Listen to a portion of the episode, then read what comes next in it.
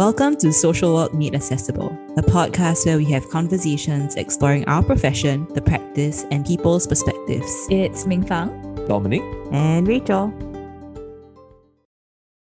Welcome to another episode of Social Work Made Accessible. Today, we'll be having conversations about trauma informed supervision, also known as TIS, what it may look like in the social work sector, practice considerations, and our personal reactions. To facilitate this, we have four very special guests, two of whom you may have heard before from the previous episode, Jessica and Ling Fang, and another two, Siping and Kaden. So let us now in- invite them to introduce themselves, and perhaps they can also share with us how they came to know each other. Hi, uh, my name is Kaden. Um, I'm from Singapore Children's Society, Sunbeam Place. So Sunbeam Place is a residential home for children and young person uh, who have been through um, abusive experiences uh, or uh, adverse childhood experiences. So, uh, so my role there is uh, to head the home and I also do supervise uh, some of my social workers as well. We got to know each other through the Safe and Strong Families study trip, and all of us we went to Australia we we spend our time where we really get to learn uh, from the experts there um, and also attend a conference there but we really uh, got together know each other really well and i think yeah, it's really uh, kind of uh, nice and surreal where we, it's a reunion for us where we all come together for this podcast. So I'm Siping. So I am currently working in the field of child protection. And I've been in this field um, for the past six, seven years, working directly with um, children who have been abused, um, neglected, and of course the families uh, who are eager to um, actually restore the relationship with their children and also um, the rest of the families.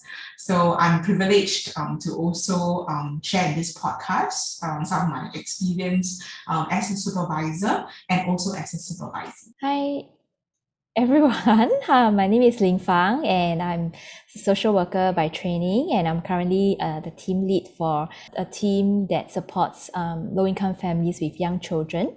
So, um, trauma-informed supervision, or rather, trauma-informed uh, practice, is something that, that I'm passionate about and really aspiring to be grounded in that. Hello, good evening. Uh, I'm Jessica. I'm a principal social worker of a family service center, and part of my role is to supervise uh, social workers, counselors, as well as uh, supervise uh, supervisors who are supervising. I am really looking forward to have a conversation with my friend and uh, talk about trauma-informed uh, practice and trauma-informed supervision that we are so passionate about. So now that you know our guests a little bit better, let us share what you can expect for this episode. In this episode, we decided to veer away from the traditional podcast format where hosts Dominic, Rachel, and myself lead a conversation with guiding questions. This time, we're bringing the fishbowl discussion format to life, split into three segments. The first entails the four guests conversing about trauma informed supervision, also known as TIS, its definitions, implications, and practice, with the hosts listening in without commenting. In the second segment, the hosts will share our reflections and questions to the guests' inside. Finally, the guests will return to sum it all up with their responses and conclusion. A gentle note as we speak about trauma, can we also experience some discomfort? Your body keeps score, and as you listen in, we invite you to be conscious of any tension points you feel indicating discomfort or a lack of safety. Feel free to pause and process anything you should need and revisit the conversation when you're ready. Enjoy! I'm really excited uh, to have this uh, conversation on trauma informed supervision uh, together with uh, Jessica Siping and Ling Fang. Yeah, so maybe let's start off this conversation by really addressing uh, what is trauma informed supervision. Actually, for myself, I have also been wondering, you know, what's the definition? Is it really like um, another a lens that we take does it also mean that if we practice those five principles, uh, safety, trust, choice, collaboration, empowerment, does it mean that we are providing trauma informed supervision? What kind of difference are we uh, talking about or looking for? So, uh, I think according to literature, uh, trauma informed practice uh, should embody the five principles. So uh, then when it comes to this um, five important elements of trauma informed practice, then when it comes to trauma informed supervision, so ideally uh, these should also be reflected and infused uh, into the supervisory process and relationship. Yeah, so so supervision, uh, trauma informed supervision, then would be a space to support and uh, further um, further embed uh, some of these trauma informed lens and values into into our into the all aspects of the work.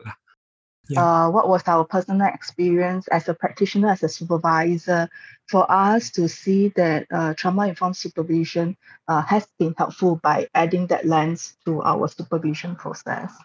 Yeah, I was um, asking myself that question too like how does uh, a crisis like you know driven like uh, organization or workplace right uh, invoke certain uh, feelings um, in among the workers right um, and i was just also thinking it's not just about um, the direct workers um, themselves but also um, the peers who are listening to certain like you know um, crisis uh, and also supervisors ourselves, like um, hearing some of the stories that actually uh, direct workers are reflecting back to them.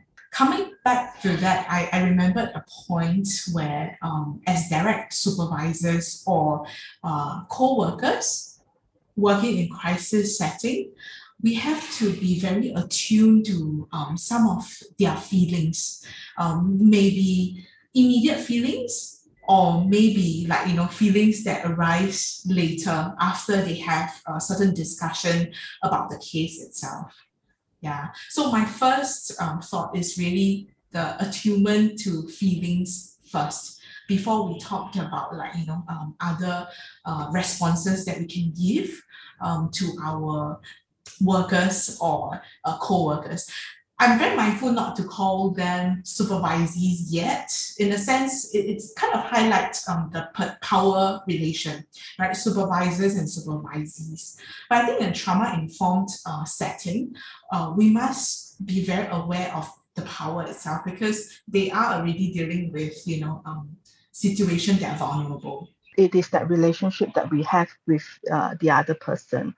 And uh, how does uh, that relationship help us to uh, uh, be able to um, support them uh, or even be able to help them to um, deal with some of the uh, indirect trauma that they might be experiencing because of the work that they are doing. For those of us who are working with a lot of crisis or we are dealing with a lot of trauma, indirect trauma is a given. It is not something that you can choose not to be affected because we are humans.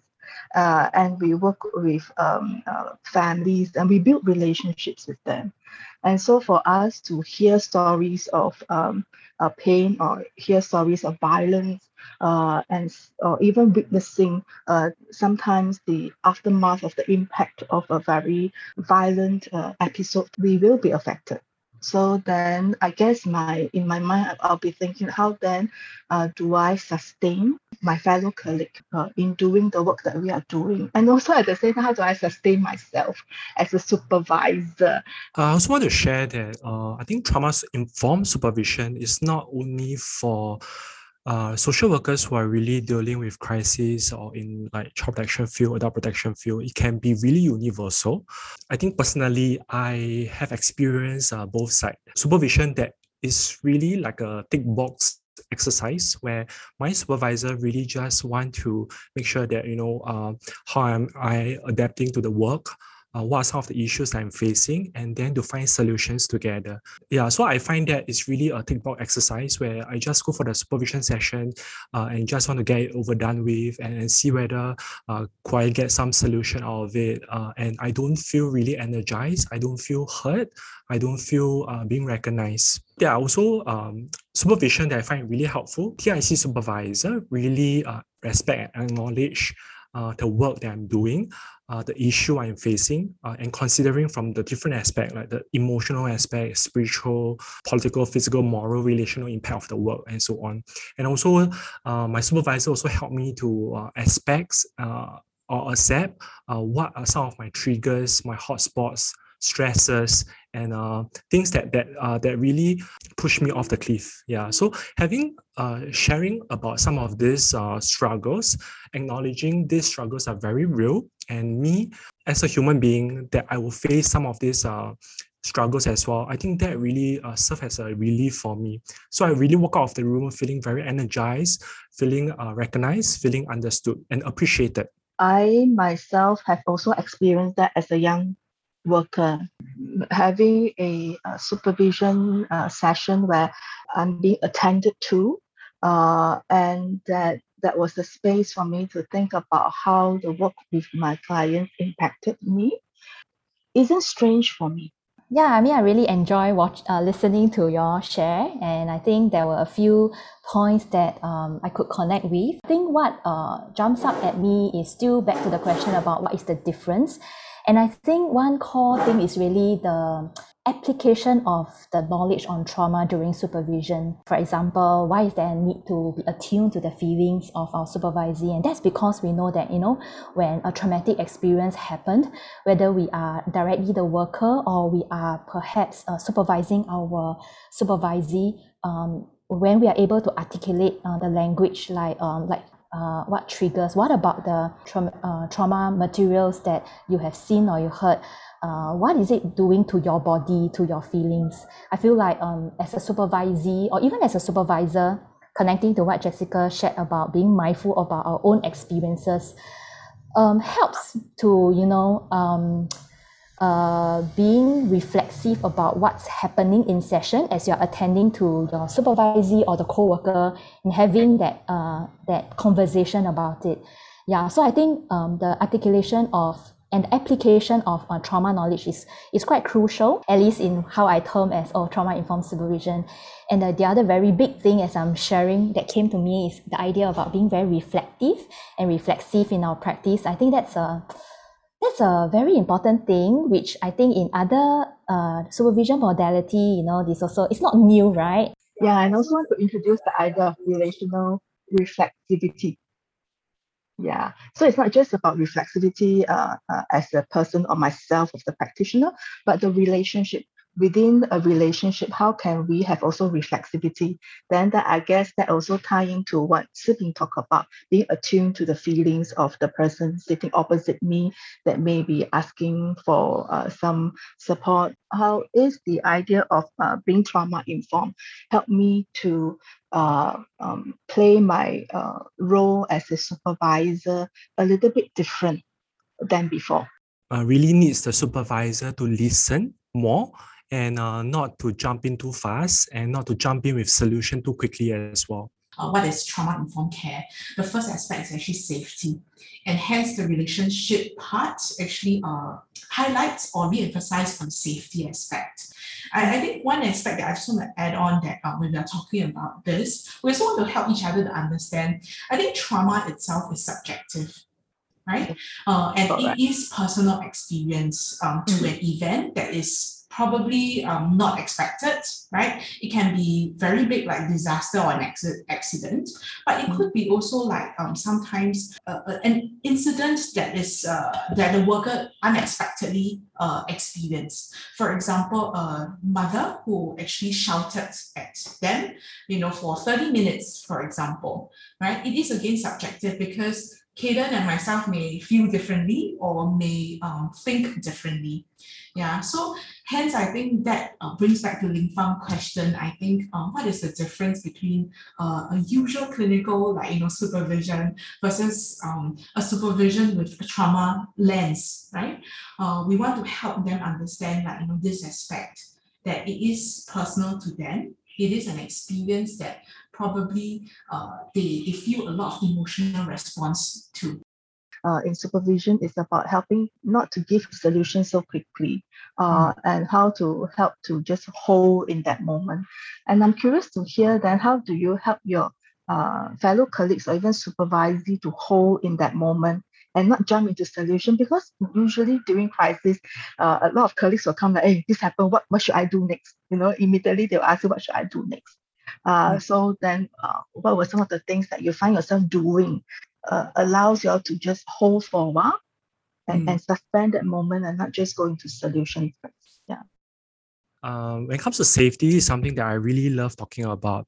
Uh, so, uh, in my experience, when I'm doing supervision, uh, I have seen um, my colleagues coming to me sharing um, that you know they really need some solution to address certain matters, and they're often in a in a in a fight or fight flight mode, like in the survival mode. Yeah.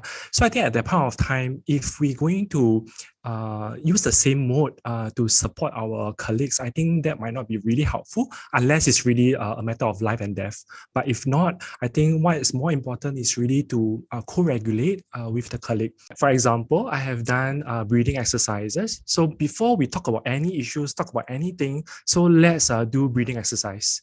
You know, let's do diaphragmatic breathing where we breathe together uh, or we can do visualization together. Yeah, but I think what more important is really what works well for uh, for that colleague.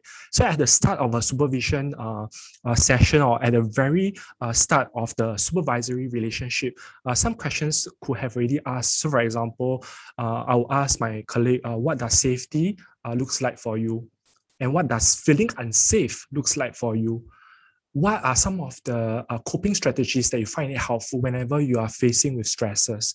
Because all this uh, information will be useful for the supervisor uh, when it comes to the situation where we need to do co-regulation. It really reflects and demonstrates some of the principles of the trauma-informed lens, uh, the idea of safety, uh, giving your colleague choice, what will help you, you know, to feel good. It's a very collaborative uh, experience. Trust might take time, uh, to build up. But we also know that uh, the idea of these five principles, they are mutually uh, influencing each other. Yeah, I thought I'd just like to add in another dimension of how um, ma- uh, managing a crisis, it may look differently from what Kaden described as the holding space, and yet it can also be trauma informed. Like, for example, you know, when managing a crisis, um, um, you see your supervisee being frozen, do not know what to do. Um, and at that point in time, as a supervisor, you may uh, decide to take over and help to give certain directives. Uh, we know um, the state that your supervisor is in, like uh, Kaden rightfully described, like it could be in a, a freeze mode. And uh, for the benefit of the client, we have to take, do something as a supervisor to care for our clients. Um, but at the same time, um, if let's say prior to those sessions, we have a mutual understanding with our supervisee that, you know, what does safety look for you? Um, and it could be also the supervisee's first time in managing such instances. You also want to provide that kind of felt safety for your supervisee, knowing that, you know, the supervisee is not like left in the lurch. Um, and after that, we want to also look um, not just at that uh, uh, one session, but across time uh, is our supervisee being stretched to be able to better manage uh, at the, the next time when crises happen. Maybe, you know, our supervisee is able to stretch a bit longer, may be able to do the first two steps of crisis management, but still need you to come in and take over. But over time, you know, the supervisee can gain more competency and confidence and also deepening the trust and safety in that supervisory relationship. Um, what is trauma informed, uh, I guess, uh, experience, right? Um, care for the workers versus um, maybe not so trauma informed, like, you know, care. So a trauma informed uh, supervisor would be um, able to say that what the safety looks like for you. And uh, when you feel unsafe, how do you um, call for help? And when I take over, it doesn't mean that you are incompetent right? Uh, it doesn't mean that you know um, you're not doing your work well, but you are actually experiencing some of the physiological responses, and you probably is affecting like you know how you are uh, responding to the very aggressive client. Right. Uh, on the other hand, a concrete example of like a non-trauma informed, uh, you know, uh, care will be saying that, how come you're not taking over? I'm not taking over until you say something okay? Uh, i don't think this is the threshold of um, you know uh, our organization. I think you should continue. I am not going to continue you know as a supervisor i'm not coming in to support you right? The meaning itself is different. Yeah so again i think we emphasize on the experience and the meaning for the workers during a session where sometimes I think our supervisee, depending on where they are, and also uh, what was the incident or the episode that they are trying to support their client with, uh, they may sometimes need us to provide very directive uh, options. you know, uh, and being directive doesn't mean I'm not being collaborative, right? Because uh, let's not see directive and collaborative as opposite ends. Maybe we should see directive and non-directive being on the line and collaboration as the overarching of that line and that even if I'm being directive, I'm still being collaborative. For example, I might even ask my colleague saying things like, hey, you know, you look a bit flustered now. Uh, might it be helpful if I give you one or two options that you can try with your client? I don't totally take away the control from my colleague. The idea of knowing that I have a choice, what can I ask my supervisor? Mm, is very crucial, I feel, at that moment, especially if we are supporting a colleague who is uh, managing crisis or a very, very complex case. And now I'd like to pose a question to all three of you. Is there real safety in the supervisory space, knowing that uh, the supervisor will also be the one appraising the colleague? Let, let me put it this way. Is there real safety um, when we are also like, you know, uh, the appraiser for you know our workers. For myself, I think we have to be very clear of the boundaries. Like even for myself, like you know, um, as I know that you know who is my boss, right? Uh, but I also know that he will be the one or she will be the one that uh, able to contain some of my uh, emotions uh, when I meet with um, crisis. So I tend to put this two area of need or focus of work differently. Like I, I see it as um, I don't know whether is it right to see it quite exclusively. Yeah, but that's how I uh, cope with it. Yeah, you know, I, I need yes, I, I need a, a supervisor that appraise my work and tell me how am I doing. Um, but I also uh, want a, a safety container, right? Yeah, and of course, then what will come in between is really how my uh, supervisor appraise me of the skills and the direct impact I have on my clients. Yeah, it's something that is very close to my heart, and I think it really does. I mean, it's um the dual relationship, right? I mean, the sorry, the dual role that we hold. And if I may, for myself, when I do appraisal or what I aspire, hope to do during appraisal is um when it, it, it's not like a one year kind of one year it happens kind of conversation, uh, the ongoing conversation about how we can improve and how I can support you alongside. Yeah, so apart from safety, I think there are also a lot of other factors. I think what Siping just described really comes across as the supervi- from the supervisor's point of view, to be able to look at how open am I. Yeah, that's from the supervisor's point of view, and also from the supervisor's point of view, um, how open am I as well to show the to show that I'm also human, to show that I'm also will be impacted by you know the the trauma materials um, as you, and I too will have um, similar physiological responses. Not because I am um, a supervisor, then I'm immune to all this. I think it's it's it's not true, and it's important to help um, our supervisee uh, see that and how we can uh, mutually support and hopefully um, to also be very mindful, which again goes back to my point about being reflective and being able, able to articulate where am I, uh, being being able to role model that you know I need to take a break from work, being able to role model by setting boundary um, to to to the clients.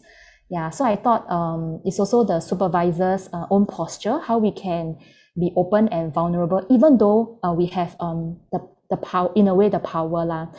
Uh, once at a conversation and this wise lady shared, I know I have the power, but I don't abuse it. And that wise lady is Miss Jessica. You may want to carry on.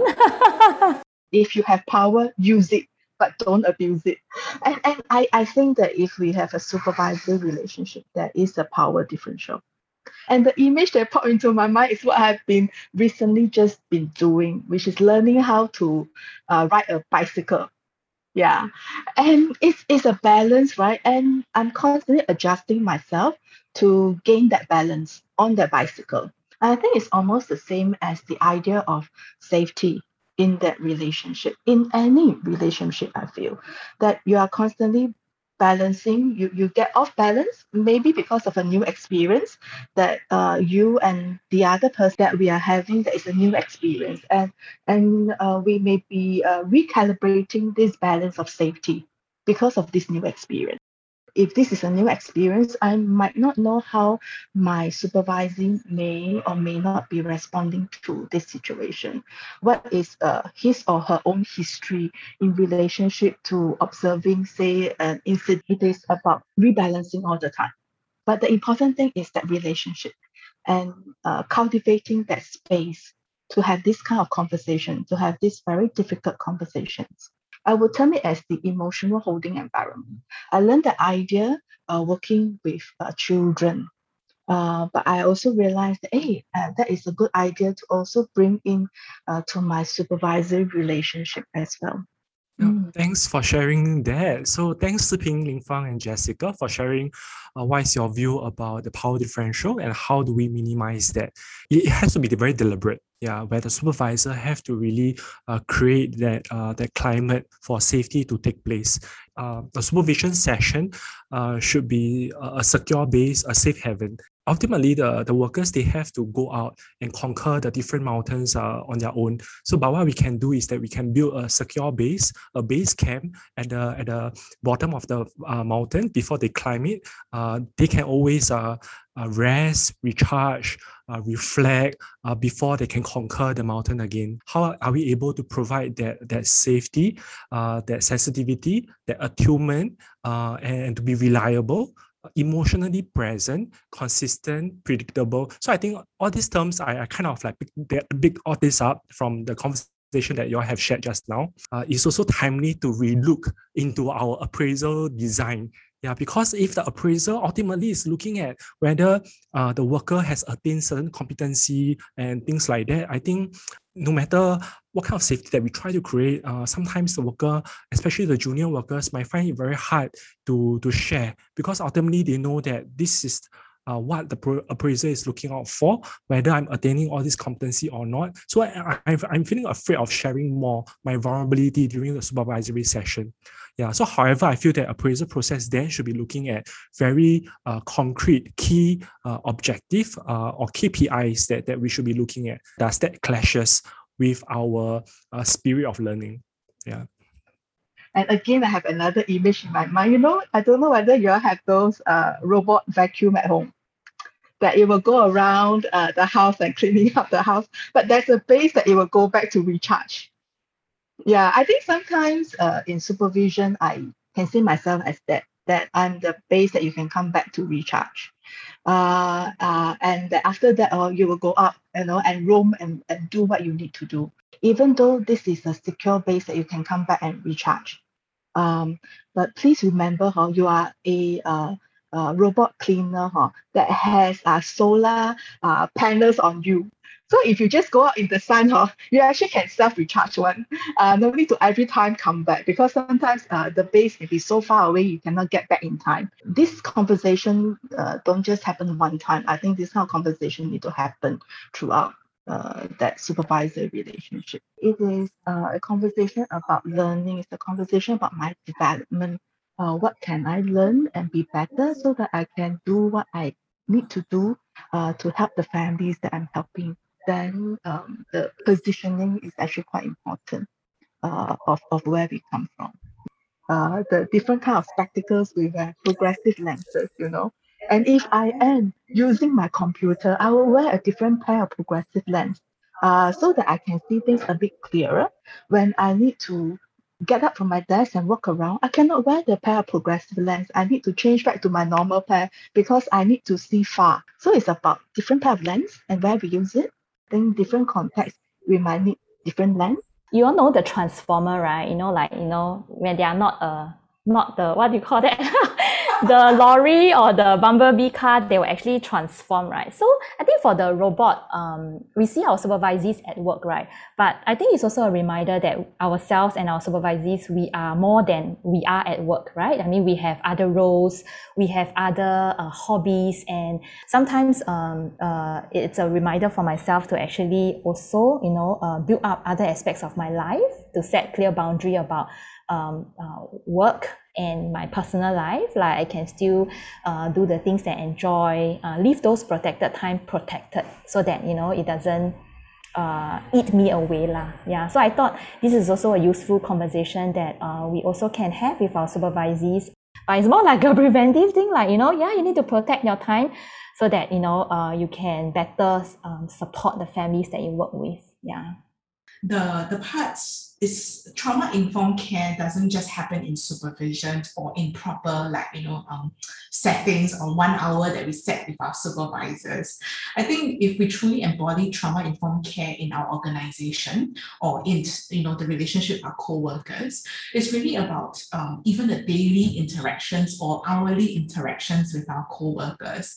Like um, just acknowledging that how bad is um, you know today's session or just acknowledging how um, you know traumatizing it is um, to face like you know someone who who just um, you know abused you know their child.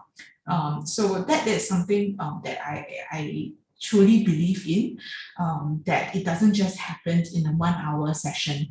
Thank you for sharing all this uh, nuggets of wisdom. Yeah so I I really uh, shout out and really echo the five uh, important elements of uh, trauma informed practice infused into trauma informed supervision. When we talk about trauma, we have to talk about brain development. Uh, our our brain develop bottoms up, right? Yeah, from brainstem to limbic system to our free, prefrontal cortex. When we go in and, and we really want to um, get into the to the heart of the matter, to we just want to resolve certain issue, we are just hitting the upper part of the brain which is the prefrontal cortex, the, the area where evolve are responsible for speech, for logical thinking, and so on.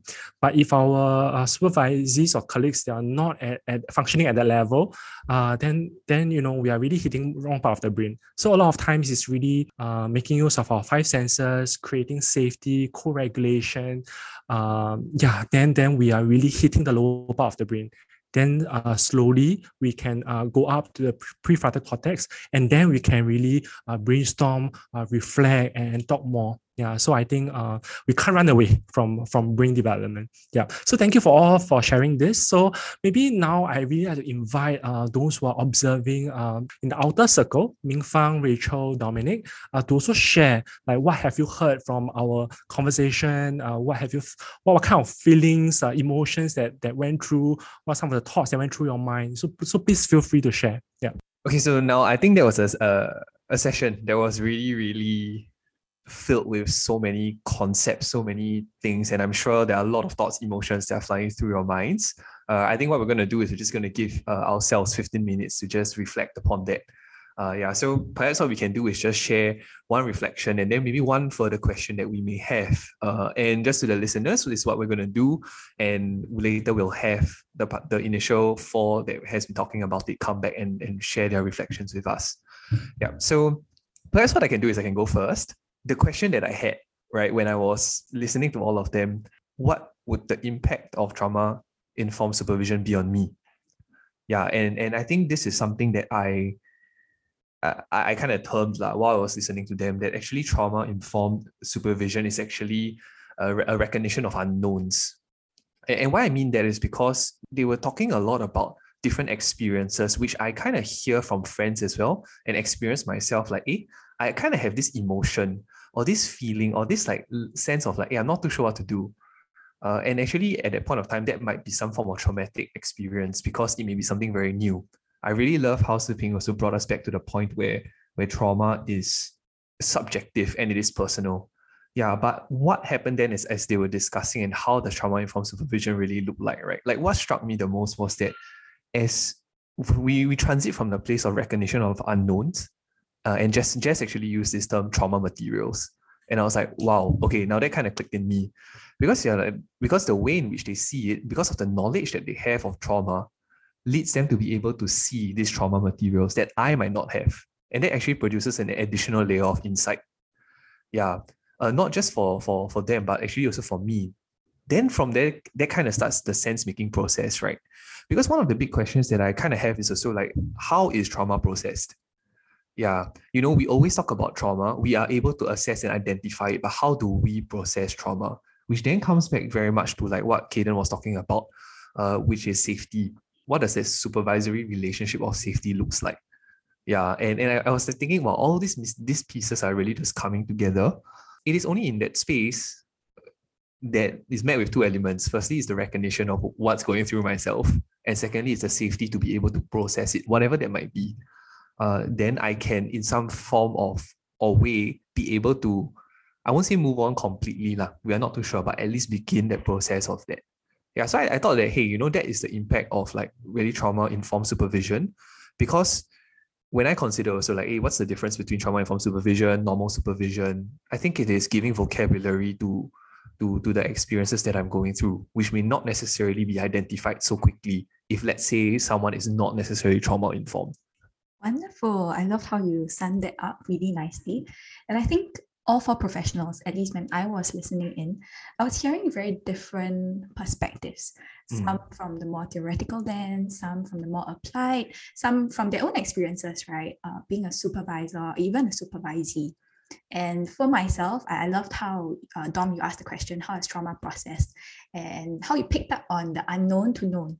My personal reflection is really the bit on how the supervisee's experience from right here is a lot of a loss of control. Mm. And much of it is the role and, and the manners in which the supervisor is trying to support the supervisee to regain that space.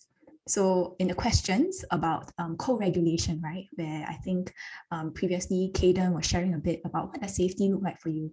How do you wish to be supported? Or when Siping was even mentioning about managing the power dynamics, right, about recognizing that, hey, if I take over, it doesn't mean that you are incompetent as a worker. Or even when Jess, uh, I think earlier she shared about um, there is a spectrum uh, of being directive and then overarching that is being co- collaborative. All this makes me think that really it's about small ways of giving control back uh, to the supervisee who may have experienced that loss of control, better be it because of an unexpected event that you have to attend to, for example.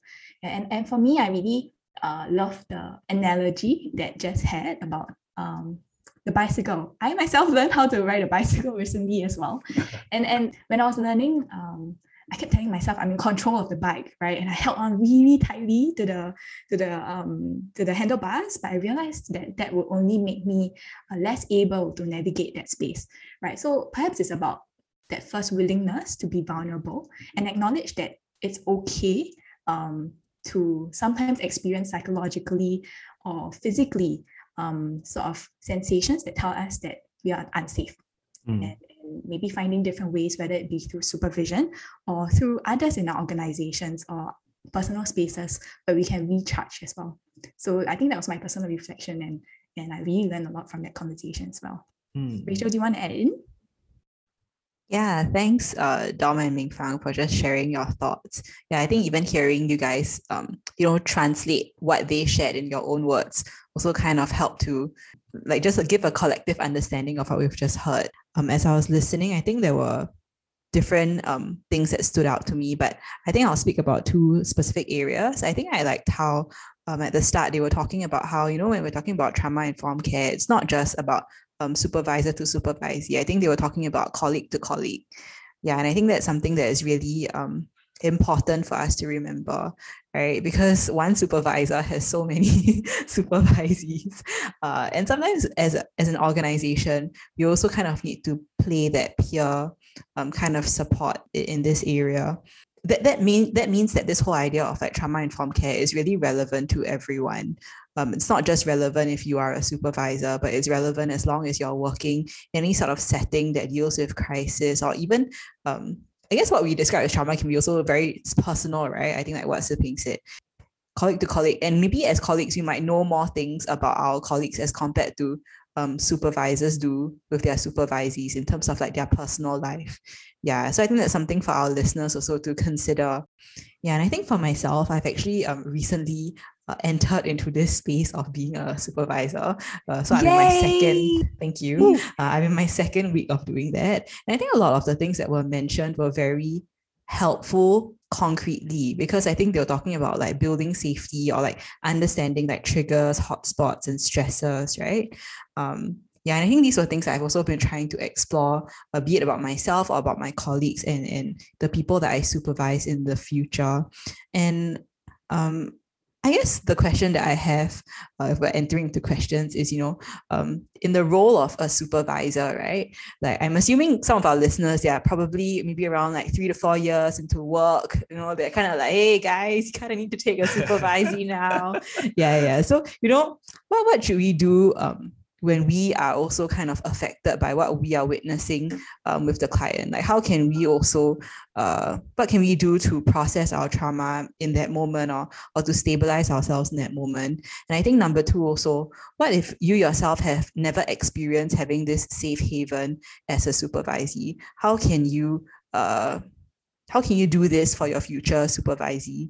Wow, I love the second question actually. Uh, not that it's more not that it's more important, but you're you're right. Like, what happens if actually someone has never really um, uh, experienced something like that? How do you replicate that? Because it's you know there's no sense of role modeling. Yeah, I think about that safe haven space. But Mm. as a supervisee, perhaps I, I do witness amongst my peers or even for myself, right, that not everyone in our audience have experienced what trauma informed supervision Yes, looks like. exactly. And how can we as supervisees ask for this? So, for example, if Mm. we have uh, a a listener who is listening in and thinks, wow, I wish someone had asked me this question, but in, in your organizational space, you find it difficult to actually find such safety. How, how is a manner in which we can ask and approach this? Uh, that's my curiosity. Yeah, yeah. I, I want to jump on that very quickly because I think that's also some of, one of the questions that I had. I actually have two. So I'll just share the first and then if you have anything to add, if not, I'll segue into the second. But my first question then really comes down to you're right. What happens then when you see an, an organization, or let's not talk about it at an organizational level, but more like a sectorial level as well, when there are differences in in, in supervision styles. So my first question is just very much more about like sectorally, what do we do? Yeah, that that's simply I, I don't expect them to answer the question, but I think it's really much more about like, hey, you know, that, that kind of starts the the mind thinking. But actually, my my deeper question is because when you see the four of them talk, right, in the non-verbals, in the way they're able to communicate with one another, you know they embodied it.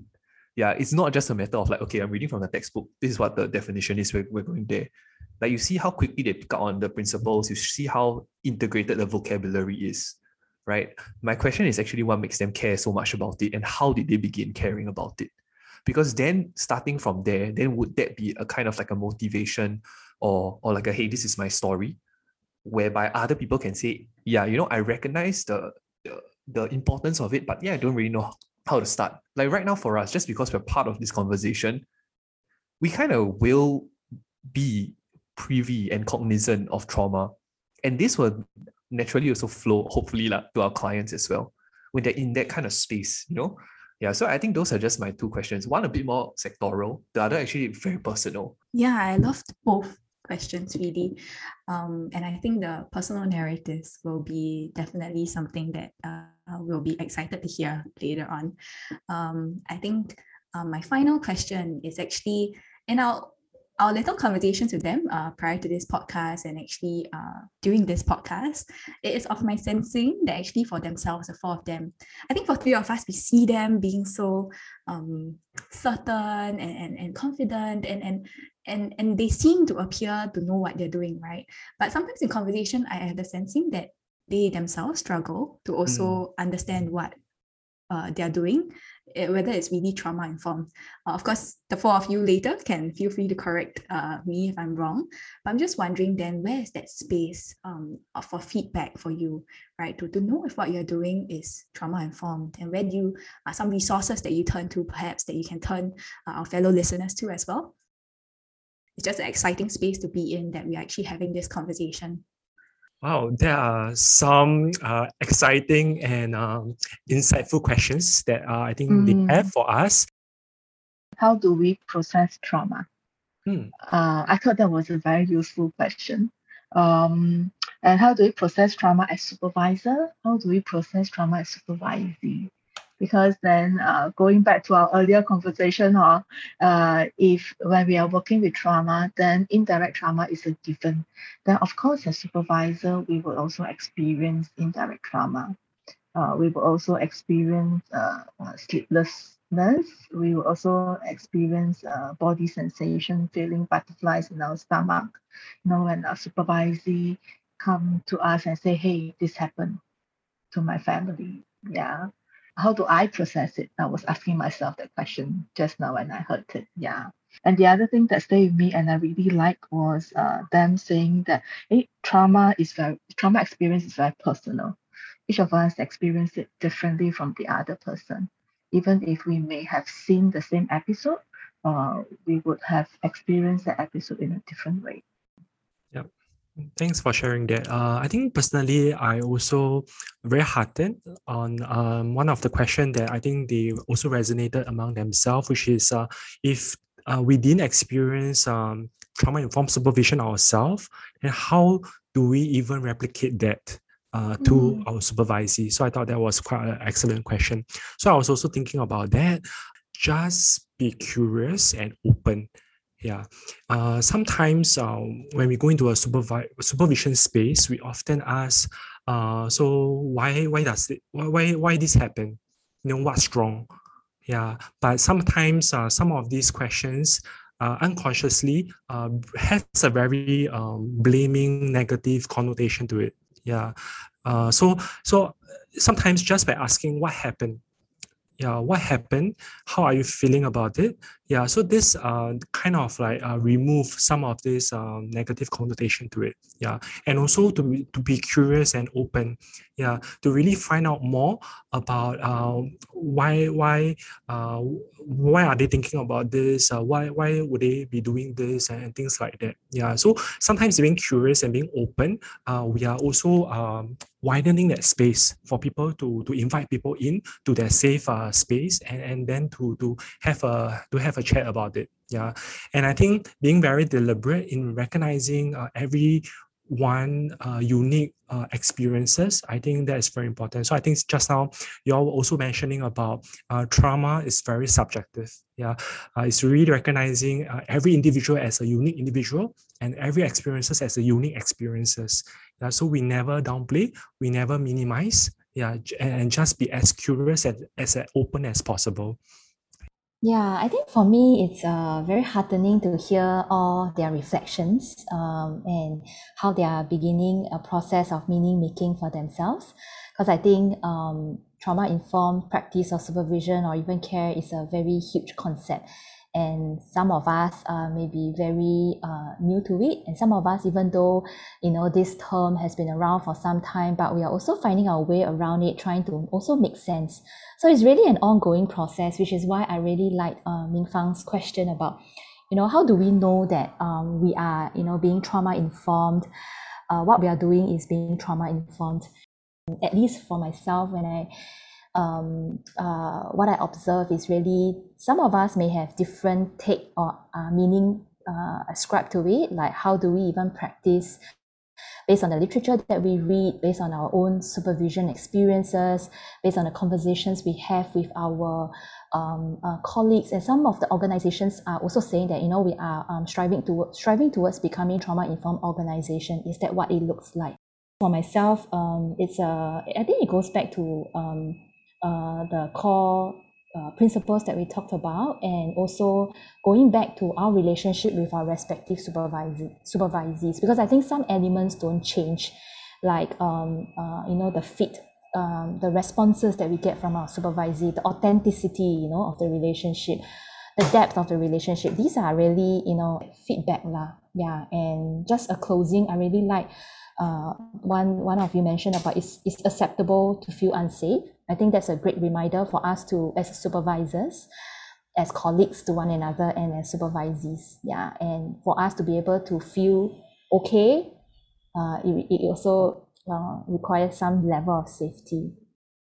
Thank you, Ling Fang. And I think I picked up on the excitement that Rachel is doing the first, like, you know, eh, taking on her first supervisee. And when I think they ask, like, you know, eh, what became uh, apparent or what became uh, your passion when you start to apply uh, TIS, like, you know, uh, trauma informed supervision or trauma informed care. I think that's the that's the part I, I try to reflect back and recall, you know, when I first took on my first case and when I first uh, took on my first supervisee, right? And that I think um, is the excitement that we have and um, the curiosity that we always have.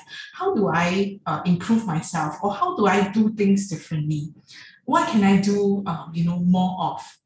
Yeah, and reflecting on like, you know, um, how can we uh, provide better um, care for our clients? So that, that is um, my own personal actually reflection. How did I start to care is when I start to think about like, you know, um, how can I support my clients differently? Yeah, so um, just maybe to answer a little bit, you know, to um, how if we don't have, we have never experienced like, you know, um, trauma informed supervision before, where, where do we start? I think we could start by looking back at our interactions with our clients because that is our um, where we first start off with, like you know, as a direct worker. Yeah. So yeah, we can. I, I think that's where we can um, collect some, you know, uh, wisdom for ourselves um, to see like, you know, it, our has our interaction re-traumatized our clients? What did I do, right, um, to help clients feel heard? Um, what did I do to actually provide the resources or even co-regulating with some of our uh, clients, be it the adults or actually the young child um, that we interact? Yeah, so that is my own reflection. I was supervising a, a group who was doing uh, very complex uh, cases uh, with uh, child protection concerns in community. Uh, and just like Siping, they are very hardworking workers. Keep thinking, oh, what can I do? How else can I be different to be there for the family to support to keep the children safe? And uh, and that made me change uh, the way I uh, um, interact uh, with my supervisee. Uh, for example, I, I'm trained uh, in supervision that you don't take over your supervisee case and become the caseworker. Uh, that you should support your supervisee to uh, do the case and be the caseworker. Um, but I realized supervisees are coming to me, uh, and I realized that I have to be different. I have to change. Uh, then how can I hold them better? And, and that was before I read anything about trauma informed uh, supervision or trauma informed practice. Uh, that I realized I have to, um, at times, coach them and demonstrate to them how uh, to manage a very difficult conversation. I begin to uh, realize that I have to uh, really sit down uh, during debrief, not talk about next steps, but the first thing I did was say, How are you? You know, that was a very difficult session. You look very tired. Um, what is uh, going on for you? You know, and, and, I, and I started this first that I realized I have to attend to them. I have to take care of them so that they will be able to do what they need to do. But at the same time, I, I realized that my, my colleagues are also uh, affected. Uh, they are not sleeping well, they are not eating well, they are not taking leave and that made me change as a supervisor and that made me change as a uh, team leader. Then after i talked to my own supervisor about what i observed about my team uh, to tell them that it's okay that we are affected. Uh, to tell them that hey you know we are not sleeping well. Uh, to tell them that i am affected too. How i actually model that uh, even as a senior practitioner and being experienced, and I think I'm a pretty good practitioner, um, I will still feel lost, confused, uh, and I will ask them for help. That I will tell them that I'm stuck with this case. Can you help me, please? I need to walk through with you. Tell me why I'm stuck, and can you give me some suggestions or ask me some questions to see uh, what made me so stuck so I was doing that. And it was after I think Ling Fang and I uh, went for a training that we realized that, wow, that's indirect trauma. And I actually then start having words to describe indirect trauma. And I was then able to use it in supervision with my colleague and say, hey, I think uh, uh, you may be experiencing this, or I may be experiencing this. So, so that that was what got me interested about trauma informed uh, practice and supervision. So, what made us care about uh, trauma informed supervision and why do we even care about it? Which is more tiring, trauma informed supervision or just a normal kind of like supervision? actually, if we do not embed trauma informed practice in our supervision, ultimately it will make the supervisor more tiring. Yeah, why I say that?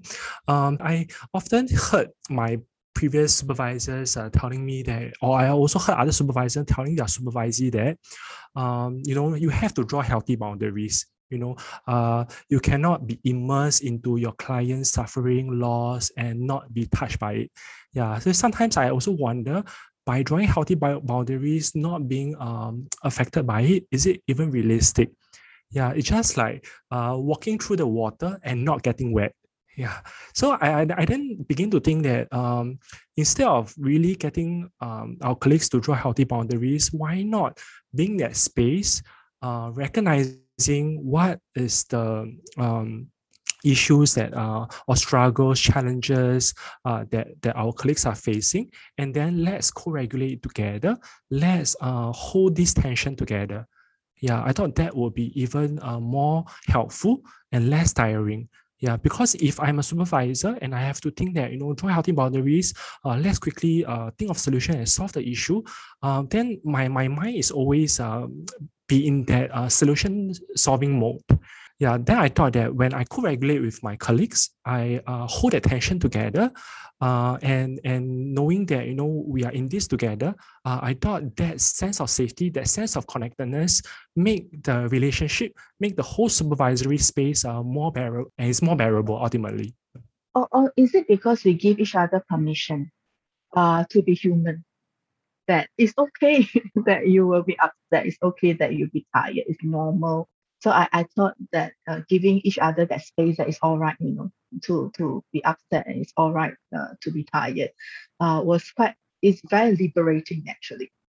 How do we replicate this if we have never experienced this before? I think one of the question was this. I think the other thing I would like to encourage everyone who is listening to this uh, to uh, try, try, and try again you know? Uh, if your supervisor is uh, um, not curious about who you are maybe you can start with being curious about who your supervisor is uh, and uh, let your supervisor know that hey i heard this podcast you know? And one of the things that they suggest was uh, to have uh, to build a relationship with my supervisor so that we can have safety to talk about very difficult things. And i wonder if we can try and do that I, I can honestly uh, tell you one of the things I learned uh, to do is to check in every supervision. Hey, how are you feeling today? And I learned that not from my supervisor, I learned that from my supervisee, supervisee, who told me that, hey, Jess, maybe we should do a check in first. That has been helpful for me.